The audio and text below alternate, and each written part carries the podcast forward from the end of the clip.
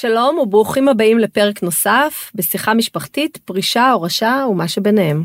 את הפרק היום אנחנו בחרנו להקדיש לנושא שבעצם אף פעם לא נוח לנו לדבר עליו, לא לדברר אותו לעצמנו, בטח לא במשפחה, והנושא הזה הוא... נכון, לא נעים לדבר על המוות. בטח לא כשאנחנו צעירים, אנחנו בשיא ההתפתחות שלנו, בתהליך של בנייה, די מרוכזים בכאן ובעכשיו, וגם כשאנחנו מתבגרים, זה מתיישב לנו על כל מיני חוויות בסביבה הקרובה שלנו, אובדן הורים או חברים שלא נדע. בטח גם לא נעים לדבר על זה בתקופה סוערת כזו, בייחוד אחרי אירועי ה7 באוקטובר המטלטלים. אוקיי, אבל בסדר, אנחנו מבינים, לא נוח לדבר על מוות, יש את הנושא הזה שנקרא הורשה, אבל בואי ננסה לעשות קצת סדר, מה המסגרת החוקית, איזה אפשרויות בעצם יש בתוך זה. אוקיי, בעצם גם נושא ההורשה הוא חלק מתכנון העל המשפחתי שבו אנחנו עוסקות. אני רוצה בשיחה של היום להציע להסתכל על כל הנושא של הצוואות בכלל כעוד כלי בתכנון האסטרטגיה המשפחתית. תקראי לזה אולי הכלי החוקי היחיד שחוצה דורות, ובעצם עוזר לנו לנהל את מערכות היחסים ולמנוע סכסוכים בתוך המשפחה. אז שאלת על המסגרת החוקית. אז בגדול, יש חוק אחד שעוסק בנושא של הורשה, וזה חוק הירושה. חוק עתיק יומין משנות ה-60, שבעצם קובע ברירת מחדל. החוק מעצם טבעו לא יכול לפתור לנו את כל הסוגיות ולתת מענה לכל משפחה ומשפחה. ולכן מי שלא כותב צבא, אז בעצם קובע מעגלים של הורשה. אנחנו קוראים לזה בעגה המשפטית פרנטלות. אוקיי, כמו טרנטלות, טרנטולות, איך שזה לא יהיה. סוג של הכבישים, רק בצורה אחרת. לא יודעת אפילו מה מקור המילה הזו, באמת משהו ששווה לחקור אותו, אבל בעיקרון זה מעגלי ההורשה, וזה בעצם נותן איזשהו עיקרון, לא נצלול לזה כי זה קצת מורכב ומסובך, וגם עורכי דין לא באמת יודעים עד הסוף מה זה אומר, אבל בגדול היורשים לפי החוק הם בן או בת הזוג של הנפטר, הילדים שלהם וצאצאי הילדים, זאת אומרת הנכדים, ההורים וצאצאי ההורים, זאת אומרת האחים של הנפטר, או המעגל הרחב ביותר זה ההורים של ההורים, דהיינו סבא וסבתא והדודים, שזה צאצאיהם של סבא וסבתא. ואם נדבר עוד יותר בגדול, אז ניקח משפחה קלאסית, יש לנו אמא, אבא ו3 ילדים, אז כשאדם נפטר, בן הזוג הנותר בחיים מקבל את הרכב ומטלטלין, ושאר הרכוש, שוב, מאוד בגדול, מתחלק חצי-חצי, חצי לבן הזוג, והחצי השני לילדים. רגע. אני רוצה להבין משהו, כאילו, את מדברת על ברירת המחדל בחוק, נכון? כן, כן. אז אני רוצה להבין, לצורך העניין, בואי ניקח אותי. אני נשואה, יש לי 3 ילדים. מחר אני איננה. אז בעצם לצורך העניין, הבית שלנו, אוקיי? אוקיי. בעלי חולק אותו עם הילדים חצי-חצי, זאת אומרת 50% בעלי ו50% הילדים שלי חולקים אותו. רגע, קודם כל, בהנחה שאת ובעלך שותפים בבית, אז המחצית שלו, הוא חי וקיים, היא שלו. אוקיי. היא לא בסך העיזבון או הרכוש שאנחנו בעצם מדברים על חלוקתו. והמחצית השנייה שלך מתחלקת. חצי ממנה לבעלך, זאת אומרת שהוא הופך להיות בעלים, וסליחה על המתמטיקה הבסיסית, אבל כדי להמחיש את זה נסביר. מחצית מהחצי שלך, רבע, עובר לבעלך, זאת אומרת שהוא הופך להיות בעלים ב3/4 בית, והרבע הנותר, יש לך 3 ילדים, מתחלק ל3 הילדים, זאת אומרת שכל אחד מילדייך הופך להיות בעלים של 1/12 מהבית, ולמעשה משני שותפים, את ובעלך, הופכים להיות פה 4 שותפים. בעלך, אמנם מחזיק בעיקר הבית 3/4, אבל הוא שותף של עוד 3 ילדים, 4 שותפים בסך הכל. אז בעצם, אם אני רוצה לשנות את זה, ודרך אגב, כאילו, כן, בטח כל האנשים עכשיו אומרות, לא, רוצות להשאיר רק לילדים, אז לא, שנייה, נעשה סדר. בואי ננסה, נלך על סנריו אחד שאני רוצה, נניח לצורך העניין 100% עבורו כל עוד הוא בחיים, בסדר? ובאופציה השנייה נניח שבאמת לא יודעת, יש לי איזשהו סכסוך איתו ואני הייתי רוצה הכל בעצם יעבור לילדים. יש לי אופציה בכלל כאילו לעשות את זה איכשהו? כן, כמובן, כמו שאמרנו, החוק נותן ברירת מחדל, אבל מי שמחליט לכתוב צוואה ולמעשה להתנות על ברירת המחדל, אז במותו של אדם פונים לצוואה. עכשיו, אני רוצה רגע להתחבר לשאלה שלך האישית. אנשים רואים בעצם בצוואה סוג של כלי טכני בעצם, לחלוקה של רכוש אחרי הפטירה, ולו בשביל להתנות על ברירת המחדל של החוק. אבל אני רוצה להציע במסגרת השיחה היום הגדרה אחרת בכלל של צבא, ושוב אנחנו נמצאות בפודקאסט ובתהליכים משפחתיים של, כמו שאמרנו, תכנון על של המשפחה, אז אני רואה בצבא לא רק כלי טכני, כמו שאמרנו, לחלוקה של רכוש, היא בעצם חלק מתוכנית אסטרטגית. צבא היא לא עוד הסכם או מסמך, למעשה היא הסכם מסוג מאוד מיוחד. אדם כותב צבא, הוא כותב את ההסכם, אבל לא עבורו, אלא עבור אנשים אחרים, שזה היורשים שלו. אז בשונה מכל הסכם אחר, היא נבחנת גם בעוד הרבה מאוד שנים. אנחנו לא יודעים מתי תיבחן, כי אנחנו לא יודעים מתי... אין תאריך תפוגה. ידוע. נכון, אבל אנחנו יודעים שיש תאריך תפוגה. הוא יקרה מתישהו, כן, אנחנו לא יודעים מתי. אנחנו לא יודעים מתי זה יקרה, זאת אומרת שאנחנו צריכים להסתכל לטווח רחוק, ואולי אפילו רחוק מאוד. אנחנו לא יודעים בעצם מה יהיה סך הנכסים שלנו, במועד שנפגוש את מימוש ההסכם הזה. שזה מאתגר כשלעצמו. אנחנו היום קובעים למועד עתידי לא ידוע, איך נחלק רכוש שגם הוא לא ידוע. את מדברת היום לצורך העניין על בית, אבל יכול להיות שבעוד 20 שנה או 30 או כמה, ככל שאנחנו צעירים יותר, אז זה טווח רחוק יותר, יהיה לנו יותר מבית אחד. אבל אני יכולה בעצם כאילו את הצוואות שלי לעדכן בהתאמה לנכסים שלי בעצם בשביל להגיע מה שנקרא לישורת האחרונה מוכנה ככל האפשר, נכון, כן? נכון. מזכירה לך, פולניה רוצה לדעת בדיוק איך הכל עובר הלאה ושעושים מה שאני רוצה, לא מה שהם רוצים מן הסתם.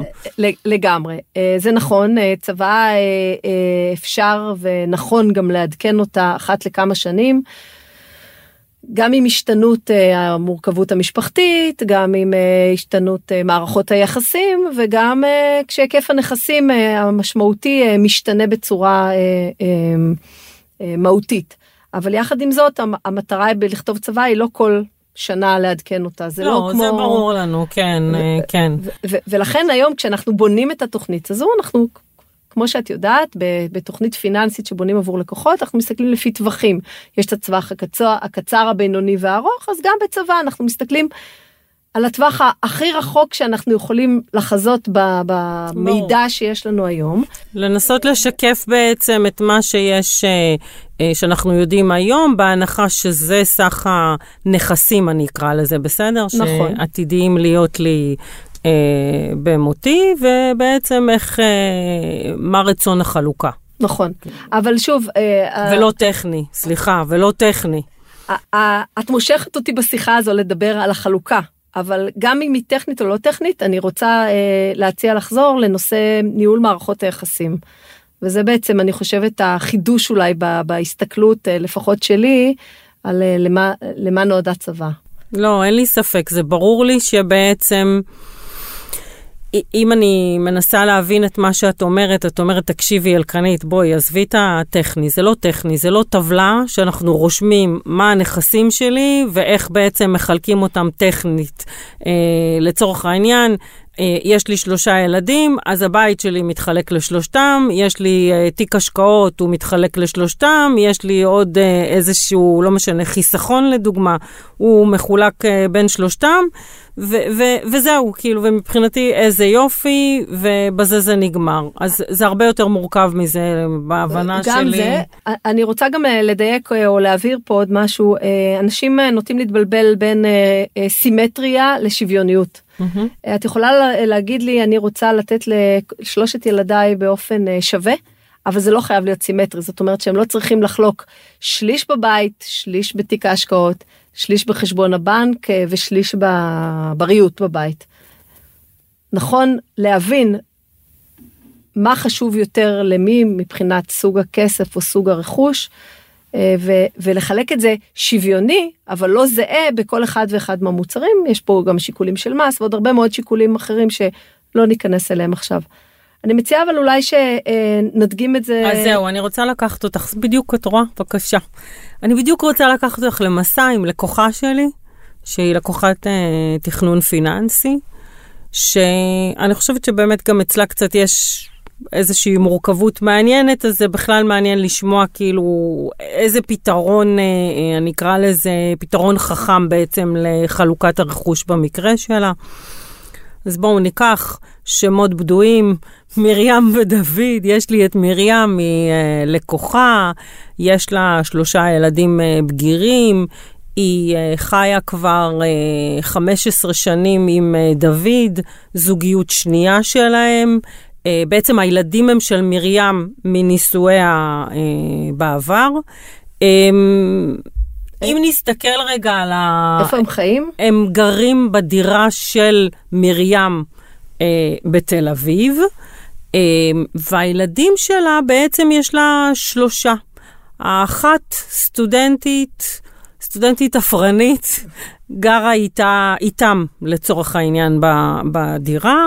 יש לה, הבן הבכור שלה הוא בעצם סטאז'ר לרפואה, יש לו דירה, הוא התחתן לו מזמן, והוא ואשתו קנו במחיר למשתכן, עם משכנתה...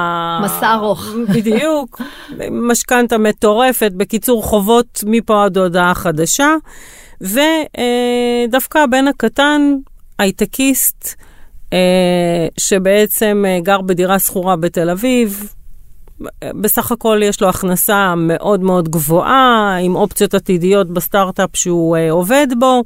בקיצור, אפשר להגיד שהוא היחסית המסודר מבין 3 הילדים, כשבעצם בפועל בין דוד ומרים יש הסכם ממון. אוקיי? הם עשו ביניהם הסכם ממון, ומה שהם הבהירו, כאילו אולי חשוב להגיד שמה שבעצם הם הבהירו זה שהדירה של מרים במותה בעצם נשארת לילדים שלה, ותינתן לו 1 שנה שהוא יוכל לגור בה אחרי מותה, בשביל שהוא כמובן יוכל להתארגן והכל, לא לזרוק אותו באותו רגע מהבית.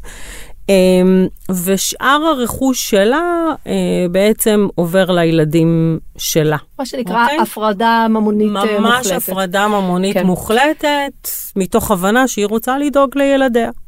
הוא בסך הכל יש לו את הנכסים שלו, מן הסתם, גם שם יש הפרדה מוחלטת, לאין חלק, זה הרעיון. אז אוקיי, בואי נניח באמת שיש להם הסכם ממון, מחר בבוקר מרים חלילה הולכת לעולמה, אין צבא, לא כתבו צבא, מה קורה ברגע הזה? אוקיי. אז שוב, אין צבא, אז אנחנו נאלצים ללכת לברירת המחדל של החוק, והחוק קובע, כמו שאמרתי בהתחלה, במסגרת הפרנטלות, שבן הזוג יורש 1/2 מרכושה של מרים. רגע. אבל יש הסכם ממון. ידעתי שתאמרי את זה. הסכם ממון זה מאוד חשוב, אבל הסכם ממון, התוקף שלו הוא למסגרת החיים המשותפים, כל עוד הם חיים. זה נכון שציינת שיש הוראת הורשה, אבל החוק, חוק הירושה במפורש קובע, שהוראת צוואה בהסכם ממון, לא תופסת מבחינת החוק. זאת אומרת שהיה ומרים, כמו שאת אומרת, הולכת לעולמה מחר, דוד, בחזקת החוק וברירת המחדל של החוק, יכול לפנות, להגיש בקשה לצו ירושה. זה ההליך שבמסגרתו מוצאים לפועל ירושה, ולטעון ולקבל 1/2 מהזכויות. בואו ניקח את הבית, לצורך הדוגמה, 1/2 מהבית. כשותף עם 3 ילדיה. זאת אומרת שמה שאת אומרת בעצם, ואני רוצה כן לחדד את זה כי זה סופר מהותי, שהחוק בעצם במקרה הזה גובר על ההסכם שהיה ביניהם, ולצורך העניין הוא הופך להיות שותף בסיפור נכון, הזה. נכון, שותף של 3 הילדים כיורש. ואם נניח הוא כזה איש מקסים, הדוד הזה, ובעצם אוקיי, אז החוק גובר, והוא יגיד, בסדר, אני מבין, אבל מרים ברצונה הייתה מטרה שבעצם לי לא יהיה חלק בזה, והוא בעצם מעביר את החלק שלו גם כן לילדים שלה. יש לזה איזושהי תכנות? כן, החוק מאפשר לבצע מה שקרוי הסתלקות, זאת אומרת שהוא כיורש על פי דין, על פי החוק, יכול לחתום על הודעת הסתלקות. החוק מאפשר להסתלק ממנה מתוך העיזבון, מנה זה לצורך הדוגמה הזאת הבית הוא מנה, הוא יכול להסתלק לטובת יורשים אחרים, הוא לא יכול להסתלק לטובת מישהו מבחוץ, ואז באמת זה עובר לילדים מכוח ההסתלקות. אבל א', זה לא אוטומטית, כמו שאמרתי, ברירת המחדל היא החלוקה, מחצית לבן הזוג, שזה דוד במקרה הזה, ומחצית לילדים, זה דבר ראשון. דבר שני, את ציינת קודם, שבמסגרת הסכם הממון, היה ביניהם איזשהו, הייתה הסכמה והבנה, שנכון שהוא לא יבקש, או לא זכאי לחלק בבית, אבל עדיין ציינת שהיא נותנת לו תקופת התארגנות, התאקלמות, וזה לא יכול לבוא במסגרת ההסתלקות. זאת אומרת שפה צריך לייצר איזשהו הסכם ביניהם, כדי שזה יחייב את הצדדים. זאת אומרת, אם הוא מסתלק, זאת אומרת, אם אנחנו מייצרים סיטואציה של הסתלקות, אז לצורך העניין הוא כאילו באותו יום, הדירה לא שלו כבר שנה, זה כאילו תלוי ברצונם הטוב של הילדים. אם הילדים עכשיו שלושתם יסכימו שהוא יכול לחיות בדירה הזו עוד שנה, אז כאילו יכול להיות, שוב, זה מה שאת אומרת. כמו שאמרנו, מערכות יחסים זה משהו שקשה לצפות אותו וקשה לנהל אותו, כשהוא לא באיזושהי מסגרת פורמלית שגם מחייבת. בטח כשמעורב כסף. כשמעורב כסף, כשמעורבים אמוציות. את יודעת, אנחנו מדברות פה גם על אירוע לא פשוט של פטירה, מאבדים פה הורה, יש הרבה רגשות, צפים הרבה דברים, אנחנו פה מנסים לנהל בכלים משפטיים, קרים, מערכות יחסים, ואנחנו לא יודעים איפה זה פוגש אותנו, ולכן במסגרת ניהול הסיכונים, כמו שאנחנו עושים ניהול סיכונים פיננסיים ואחרים, אז גם במסגרת ניהול הסיכונים של מערכות היחסים, אני מניחה שהלקוחה שלך, ובכלל כל אחד מאיתנו לא היה רוצה להשאיר את הדברים לרצונו הטוב, או למצב הרוח של היורש. ולכן הצבא בעיניי היא המסגרת היחידה, שבעצם אפשר לשלוט, אם נחזור לפולניות שדיברנו עליה קודם, לשלוט באמת במה יעשה ברכושי, מי יקבל אותו, איך לשמור על שלום בית, והמטרה שלנו בסופו של דבר לא רק להעביר רכוש, אלא להעביר את המשפחה שלנו, את מפעל חיינו, לדורות הבאים, שימשיכו להיות בטוב, שיהיו במשפחה, שלא יהיו לנסות, אני קוראת לזה, לנסות להימנע מכמה שפחות סכסוכים. אבל אני רוצה שנייה להבין, אם מרים כותבת צבא, בסדר? כותבת צבא.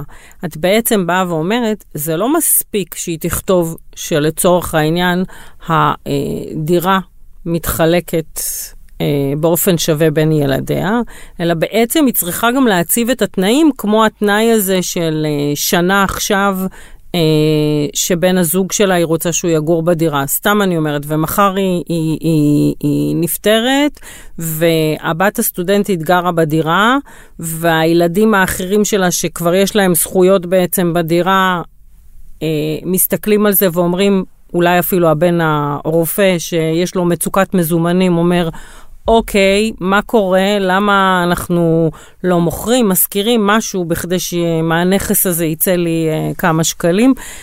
איך בעצם אני יכולה לייצר פה סיטואציה שהיא, אני אקרא לה ווין ווין לכולם, כי את בעצמך אמרת, בסוף זה משחק של אינטרסים. כולם בעלי אינטרס ולא בהכרח אותו אינטרס. נכון. ולא ציינת את בני או בנות הזוג של הילדים, שגם להם בכלל, גם להם יש מה להגיד. פולנים נוספים, כן, ברור. לגמרי. אז תראי, זה באמת, אני חושבת שהאומנות של איש המקצוע, שמלווה את האנשים בכתיבת הצבא, עורך דין שמסייע, תפקידו לא להיות, אני קוראת לזה הכתבן של... לא טכנוקרט. כן, או טכנוקרט, כן, של איך לחלק, אלא באמת בתהליך של כתיבת צבא אני שואלת המון שאלות. אני א' צריכה להכיר את מי שמולי, וגם לדעת דרך שאילת שאלות, שזו אומנות בפני עצמה, להבין את האינטרסים או את הרצונות שיש לו, הלא מילולים מתחת לפני השטח. כי לא מספיק להגיד, אני אוהבת שלושת הילדים שלי בצורה שווה, ואני רוצה לתת לכולם חלק שווה ברכוש שלי, אלא גם להבין מה המצוקות או מה הצרכים האמיתיים, לפחות בעיניים של המצווה כמובן, מתחת לפני השטח. זה לגמרי תהליך, שבמסגרתו אני מנסה ומשתדלת להבין את הסאבטקסט, את מה שעומד מתחת לרצון. אם ניקח שוב את דוגמת מרים, אז הבת הסטודנטית, אם היא רוצה, שוב, אנחנו מדברים על המציאות העכשווית, היא רוצה לאפשר לה סביבה נוחה ובטוחה לסיים את התואר שלה ולהתחיל את הקריירה שלה, אז צריך להבין שהצורך שלה זה לחיות בבית. הבן הרופא, לעזור לו תזרימית. אולי בכלל נכון יהיה לתת לבן הרופא נתח יותר גדול בכספים הנזילים. פה את נכנסת לתמונה כמתכננת פיננסית. ולהגיד, כל עוד הבן עם משכנתה כזאת גדולה, אני אתן לו נתח יותר גדול מהכסף, והבית בינתיים יישאר כדי שהבת תוכל להמשיך ולגור שם. כנ"ל הבן ההייטקיסט, אולי הוא מבחינתו בכלל לא צריך את הכסף של הבית, כי יש לו את האופציות שסיפרת, והוא מבחינתו יהיה לו פה עוד איזשהו מקור... כן, nice to have, כאילו. כן, פיננסי להכנסות. אולי בכלל לא אכפת לו שאחותו תמשיך ותגור שם, עד שהיא תסיים את התואר, או אולי תקים את המשפחה שלה שם, והוא יקבל ממנה איזשהו נתח של עוד השלמת הכנסה או משכורת נחמדה לחיסכון עתידי. הנייר סובל הכל. אני שואלת המון שאלות, בסוף התפקיד שלי, לפחות לתפיסתי, זה לתת ללקוח שמולי מספר אפשרויות, הוא יבחר מה הכי מתאים לתפיסת העולם שלו, להיכרות שלו, הוא היחיד שמכיר את ילדיו ואת המשפחה. אני גם אעיז ואגיד שהרבה פעמים מנהלים על זה שיחה. שוב, אנחנו נמצאים עכשיו במסגרת של שיחה משפחתית, לא נעים לדבר על זה ולא רוצים לנהל את זה ככה בארוחת החג או ביום שישי בערב, אבל זה בהחלט פותח פתח לדיון, והרבה פעמים, אני כבר לא מופתעת, אבל הלקוחות שלי מופתעים לגלות, שכשהם פותחים את הנושא לדיון משפחתי, לפני כתיבת הצבא, הם פתאום שומעים את הילדים שלהם עם תפיסות עולם שונות לגמרי, ממה שהם חשבו שהם יחשבו, או מה שהם ירצו. כן, זה תמיד מדהים אותי מחדש. זה מרתק. ממש מרתק, זה, את יודעת, אפילו, אני אומרת, יש כל כך הרבה דוגמאות לזה, ואחת הדוגמאות המאוד בולטות, זה בעסקים משפחתיים, כשלמשפחה יש עסק, ולא כל הילדים נכנסים לתוך העסק. נניח, יש רק אחד שהעסק מעניין אותו, והשניים האחרים זה לא מעניין אותם בכלל. עוד פעם, משפחה, 3 ילדים, זה... נכנס הילד לעסק, כאילו אחד, מה הוא רואה, מה הוא חווה, מה חווים אלה שלא נמצאים בתוך העסק, ואיזה פצצה מתקתקת משאירים ההורים ביום שהם לא יהיו, עם כל העסק המשפחתי הזה, כשתמיד ההסתכלות של ההורים שהם עושים רק טוב לילדים שלהם בעצם, והילדים יחלקו בעסק בצורה שווה, פשוט פצצה מתקתקת. זה מדהים לראות את הדברים האלה. דרך אגב, שוב, נושא לשיחה בפני עצמה, לפרק אחר אולי, אבל בהחלט בעלי עסקים משפחתיים, יש מקום לייצר איזשהו הסכם, זה נקרא אמנה משפחתית, שמדברת על בעצם ניהול העסק, ובעצם סוג של חלוקה עתידית מבעוד מועד. לא צריך לחכות למוות או לצבאה, כדי לעשות את החלוקה הנכונה, וכל אחד שימקסם, נקרא לזה, את הנתח השווה, אבל לא סימטרי, שהוא מקבל מההורים. בדיוק זה, רק המחשבה שבעצם אותו אחד שהוא נכנס לעסק ועובד, ובעצם השניים שלא עובדים בעסק, הוא חושב שהוא הפרייר, כי בזכותו להם יש הכנסה. הם מסתכלים ואומרים, מה הוא מבלבל לנו את המוח? כאילו, הוא זה שרצה את זה, אז כאילו, שלפחות ייתן את חלקנו. אין ספק, יש לזה כל כך הרבה הסתכלויות. אבל אני רוצה כאילו עוד נקודה אחת. אוקיי, כתבנו צוואה, ואנחנו מניחים, בסדר, שמה שנקרא יפעלו לפיה. אבל נניח שאני מבינה שיש בעייתיות, תהיה בעייתיות בלהוציא את זה לפועל, כי מדובר, את יודעת מה, בואי, לא חסרות משפחות כאלה שמסוכסכות בינן לבין עצמן, וזה ברור לי שזה רק יכול להבעיר שם אש. אני יכולה מישהו שיוציא את הצבא הזו לפועל, לא לתת מה שנקרא לידיים שלהם בכדי להימנע מסכסוכים כמה שרק אפשר. יש דבר כזה בכלל? את בעצם אומרת, זה נורא נחמד שהתוכנית סדורה וכתובה, אבל בסוף היא גם צריכה להיות פרקטית, ובהחלט, כן, אז שוב, זה פותח מה שנקרא פתח לשיחה בפני עצמה, שאולי באמת נייחד לה איזשהו פרק, אבל בהחלט בתוך הצבא יש מקום לתת מינוי גם לאדם ספציפי, בין אם זה שמי או לתפקיד בלי שם של אדם מסוים, שנקרא נאמן, שהוא זה שיוציא לפועל את הוראות הצבא. זה נאמן מסוג מאוד מסוים, לטווח קצר, לתקופה מסוימת, של בעצם תקראי לזה המוציא לפועל של הוראות הצבא, עד להשלמת החלוקה.